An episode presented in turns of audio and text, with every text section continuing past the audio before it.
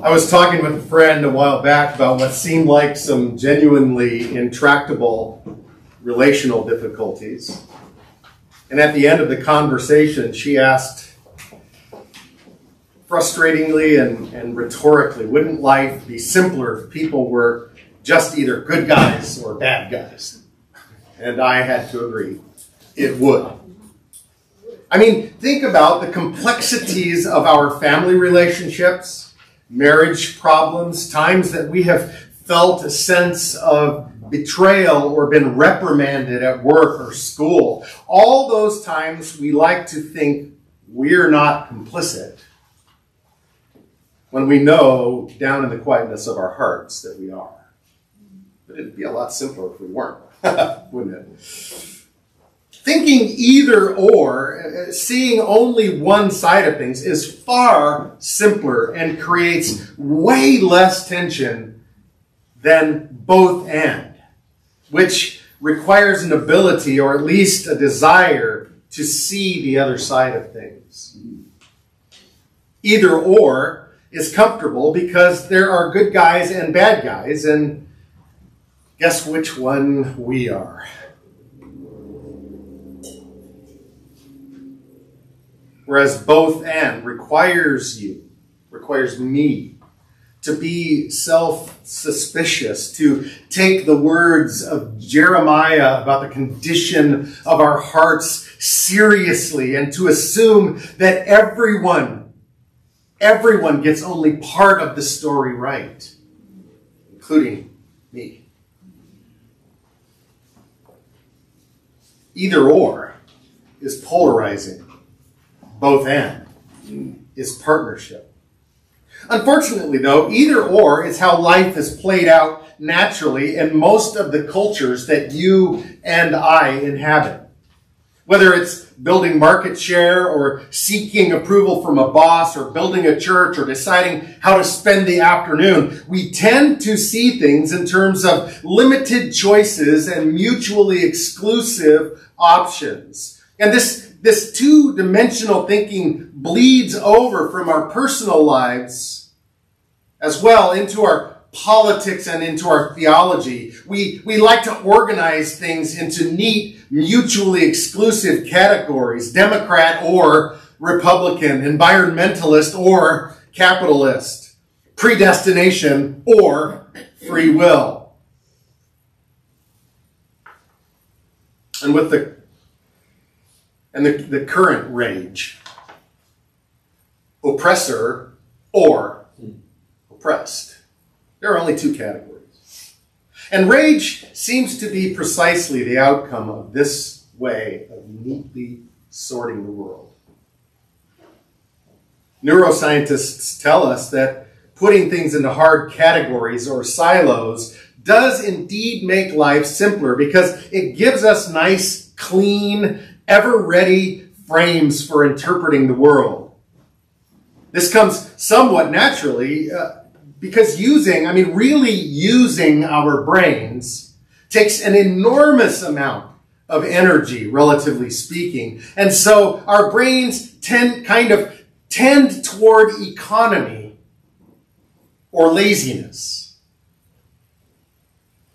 In fact, your, your body is wired so that about 90% of what you do every day, you do without any conscious thought at all. Otherwise, your, your head would just explode if you had to think about everything.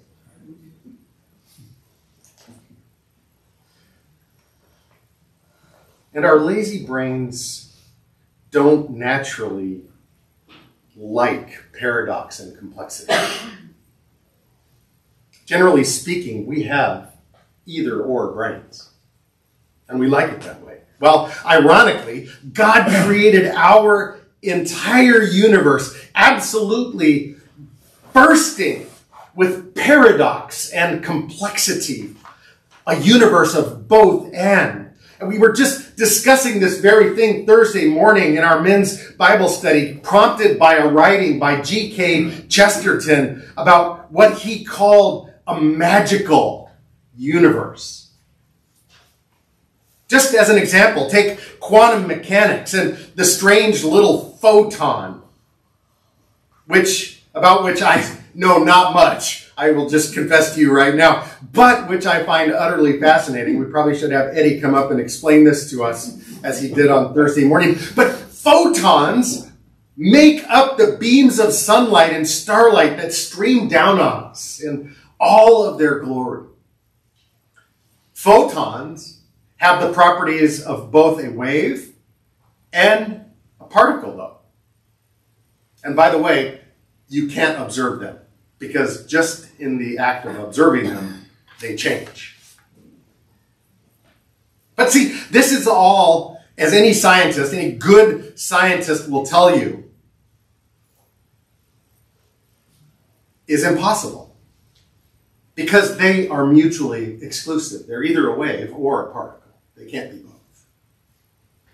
But there they are anyway, ignoring the physicists, dancing and sparkling and doing their thing without a care. Seems like maybe we've been snookered by nearly everything we've ever learned into an either or way of life. When there are far, far grander opportunities in both ends.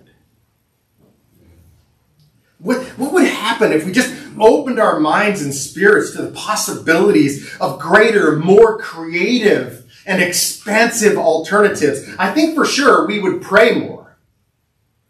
I feel like we'd take deeper breaths and think higher thoughts about better possibilities. I imagine that we'd consistently look for better outcomes for everyone. And I believe as Christians, we'd see fundamental things like salvation and mission differently.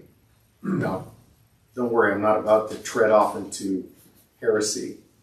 But theologically, at least I hope not, um, you'll keep me honest back there. Right? If he starts to make a face, just let me know.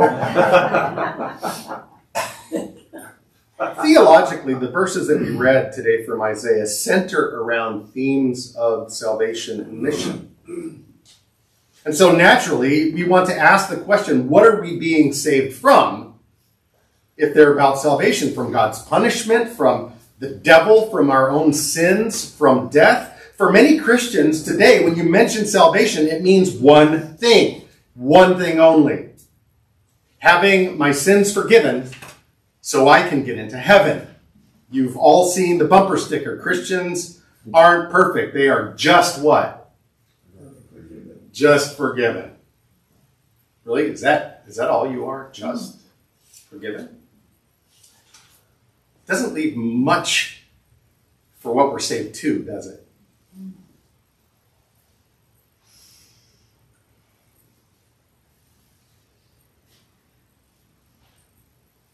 But that idea of having my sins forgiven so that I can get into heaven is just kind of a way of answering all four of the questions that I just asked with incredible simplicity, right? We're, we're saved from God's punishment by going to heaven and not to hell, from death by being alive and not dead, from sin and the devil, neither of which has power in heaven.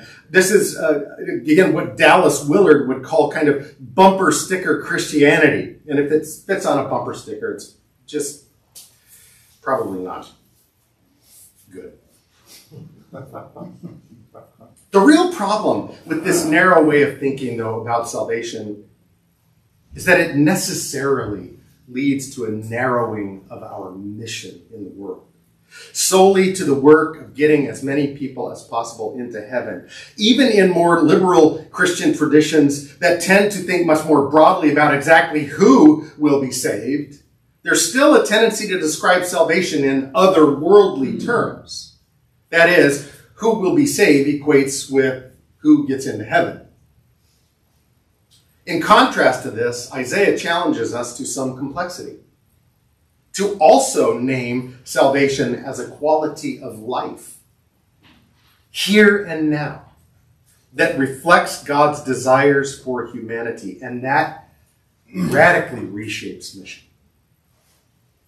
What is salvation and mission in Isaiah 61? It is good news for the poor. It's binding up the brokenhearted. It is liberty to the captives and release to those who are bound. It's the year of the Lord's favor, a reference to the year of Jubilee, the year in which debts, debts were wiped away, slaves were freed, fields were allowed to rest, and property rights were enforced. In other words, property would go back to its original owners. We find that in Leviticus chapter 25 and Deuteronomy 15. Salvation is imaged here both as a restored city in verse 4 and as an abundant garden in verse 11. The nations of the world will see what God has done for Israel and will know that they are the offspring of the Lord, that the Lord has blessed. This recognition by the other nations reaffirms that Isaiah's vision of what salvation means is not just a promise of pie in the sky, by and by. God's deliverance is also real, tangible, and this worldly. It can be seen and felt by others. I believe this is why Proverbs 11:10 insists that when the righteous prosper, the city rejoices.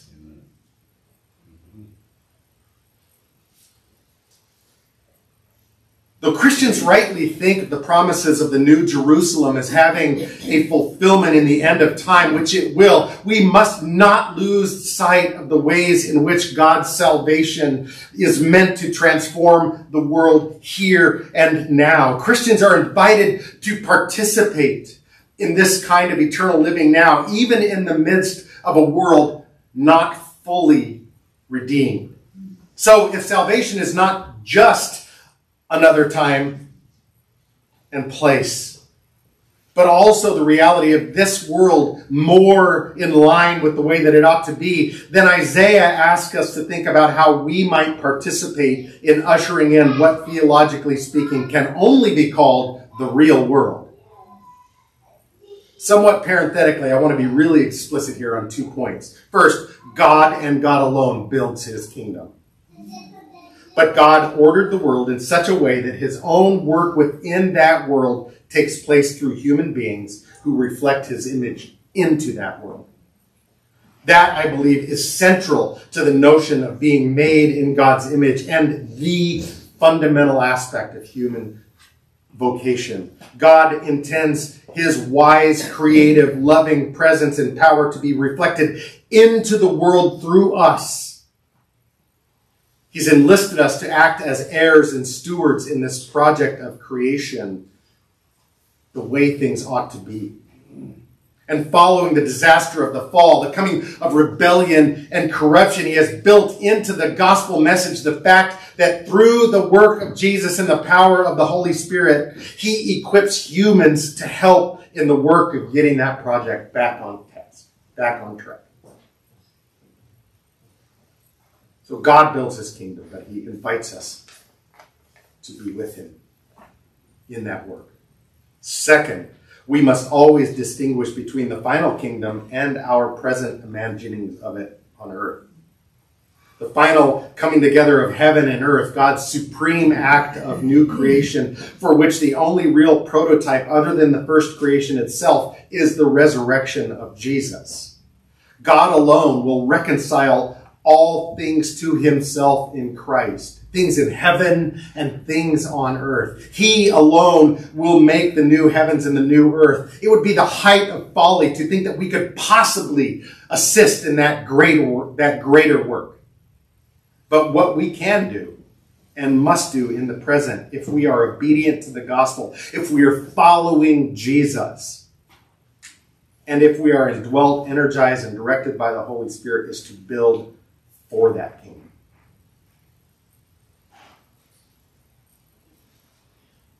First Corinthians 15 58 says, Whatever we do in the Lord is not in vain. I love something that N.T. Wright wrote in his book, Surprised by Hope, because he comments on this passage. And this is what he says. You've, you've probably heard it before.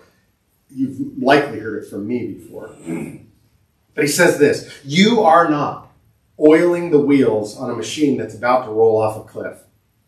You are not restoring a great painting that's shortly going to be thrown into the fire. You are not planting roses in a garden that's about to be dug up for a building site. You are, strange though it may seem, and almost as hard to believe as the resurrection itself, accomplishing something that will become in due course part of God's new world. Remember, I pointed to last week some words of, of, of J.R. Tolkien about everything sad coming untrue, and, or and C.S. Lewis saying that what we don't understand is that is that when we reach heaven, salvation actually works backward into the world to make everything, to reconcile everything.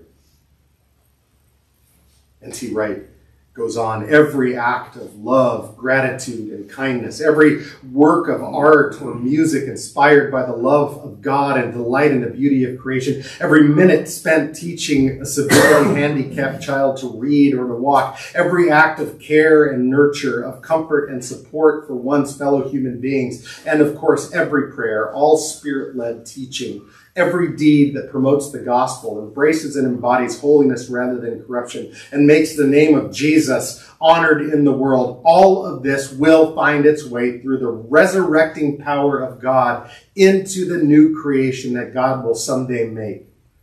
That is the logic of the mission of God. Now, according to what we read in Isaiah, mission happens when God's people turn their attention to those who are named as recipients of the good news the poor, the oppressed, the brokenhearted, the captives, the prisoners, the mournful, the faint of spirit, and the bereft of hope. This passage reveals God's intense concern for the lowest and the weakest in order to participate in God's mission of restoration. The people of God are sent first to those who need to see and hear that God will provide for them and will redeem their loss. Mission is not primarily something that goes out from God's people by sending money or sending missionaries, but something that defines God's people as existing for the sake of the oppressed and the brokenhearted, the, the imprisoned and the mournful. In this passage, mission also happens when the nations of the world notice that the people of God not just take moral stands, as vital as those can be, but actually live differently. That they are indeed a people whom the Lord has blessed in verse 9. Twice we're told here that the nations will notice the blessing of Israel. A restored Israel living as a Jubilee community would stand as a sign of God's blessing to the nations around it, kind of a, a sacramental enacting of the salvation toward which it points. To be missional is to live as people of good news, liberation, justice, and comfort in such a way that the world may take notice and be drawn to the God to which all of it points. And it is hmm. pointing to something magnificent. That is why we must always read Isaiah and the rest of the Old and the New Testaments through the birth, life, teaching, death, resurrection, and ascension of Jesus. The best picture that I can give you of it is the album cover for Pink Floyd's Dark Side of the Moon. The prism, which reflect, which refracts light into all of its, all of its dimensions, all of its glory, all of its color. This is what Jesus does to Old Testament prophecy. This is what Jesus does to the rest of the New Testament. This is what Jesus mm. does to the dietary laws of the Old Testament and the, the, the, the, the cleanliness laws and all of those things. We read those through Jesus. Some things he left as they were. Some things he did away with. Some things he intensified.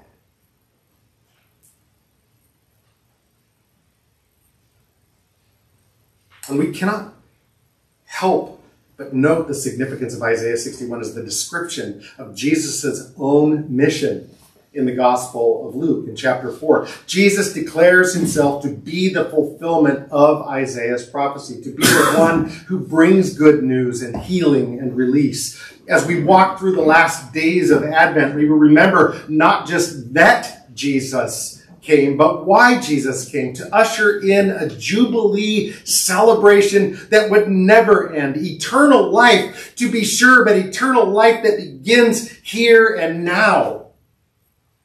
Jesus was no mere earthly king or prophet, however great, even one called and marked out by God to bring justice to oppressed people. He was the Word that was with God in the beginning and was God. For us, it means that, that what, that, that what might be called the social gospel is just not enough. That no amount of good work or political or social reform will ever adequately express saving faith in Jesus Christ. Redeemer's shared vision is to proclaim and promote the gospel, giving ever more time, talent, and treasure to seeking the flourishing of our neighbors. And we must always hold in tension the fundamental necessity of incarnating our own salvation, promoting the gospel by our sacrificial good work, while also never, ever shrinking from vigorously proclaiming the gospel the elemental truth that abundant and eternal life can be had simply through faith in Jesus Christ. If you're going to say amen, that would have been the time. amen. Not that I'm fishing for it. Go ahead. Promoting and proclaiming, they are not exclusive. They're integral. It's not either or. It's both and. The claims we make about Jesus are greater than any good work can ever express. But good news for the poor is the sign that Messiah has come. That's one of the reasons why we, it's a small thing, but one of the reasons why we make 150 or so lunches. The second Sunday of every month. This month, the third Sunday. Today, after church, we'll be doing that downstairs. It's one of the reasons why we've partnered with Cape St. Clair United Methodist Church and Broadneck Baptist Church to um, work in winter relief, which you can read about in the back of your bulletin. These are marks of the gospel and the difference that it's making in us. So the Old Testament lesson for today does not stand alone, but as the passage that Jesus actually read and applied to himself when he was asked to read and teach at the synagogue in his hometown. This is what he said. The scroll, this is what it says in Luke chapter 4, verses 17 through 21. The scroll of the prophet Isaiah was given to him. He unrolled the scroll and found the place where it was written, The Spirit of the Lord is upon me, because he has anointed me to bring good news to the poor. He has sent me to proclaim release to the captives and recovery of sight to the blind, to let the oppressed go free, to proclaim the year of the Lord's favor. And he rolled up the scroll, gave it back to the attendant, and sat down. The eyes of all in the synagogue were fixed on him. Then he said to them, Today, this scripture has been fulfilled in your hearing. This was very similar to the way Jesus confirmed to John the Baptist that he was indeed the one who was to come in Matthew chapter 11, verses 2 through 6. When John heard in prison what the Christ was doing, he sent word by his disciples and said to them, Are you the one who is to come, or are we to wait for another? Jesus answered them, Go and tell John what you hear and see. The blind receive their sight, the lame walk, the lepers are cleansed, and the deaf hear. The dead are raised, and the poor have good news brought to them, and blessed is anyone who takes no offense at me. You know, we can kind of look at these and, and, and, and put them into these unhelpful silos of, well, you know, Jesus did spiritually fulfill those things, obviously. But actually, Jesus, when he was talking to John's disciples, could actually point to people that he had healed, people that he had freed, people that he had brought into wholeness.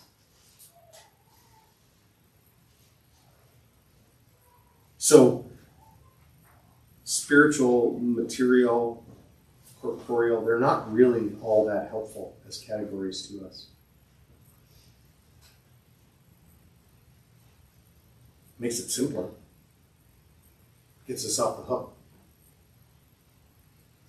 But justice for the poor and the oppressed is the sign to a hurting world that Messiah has come and will come.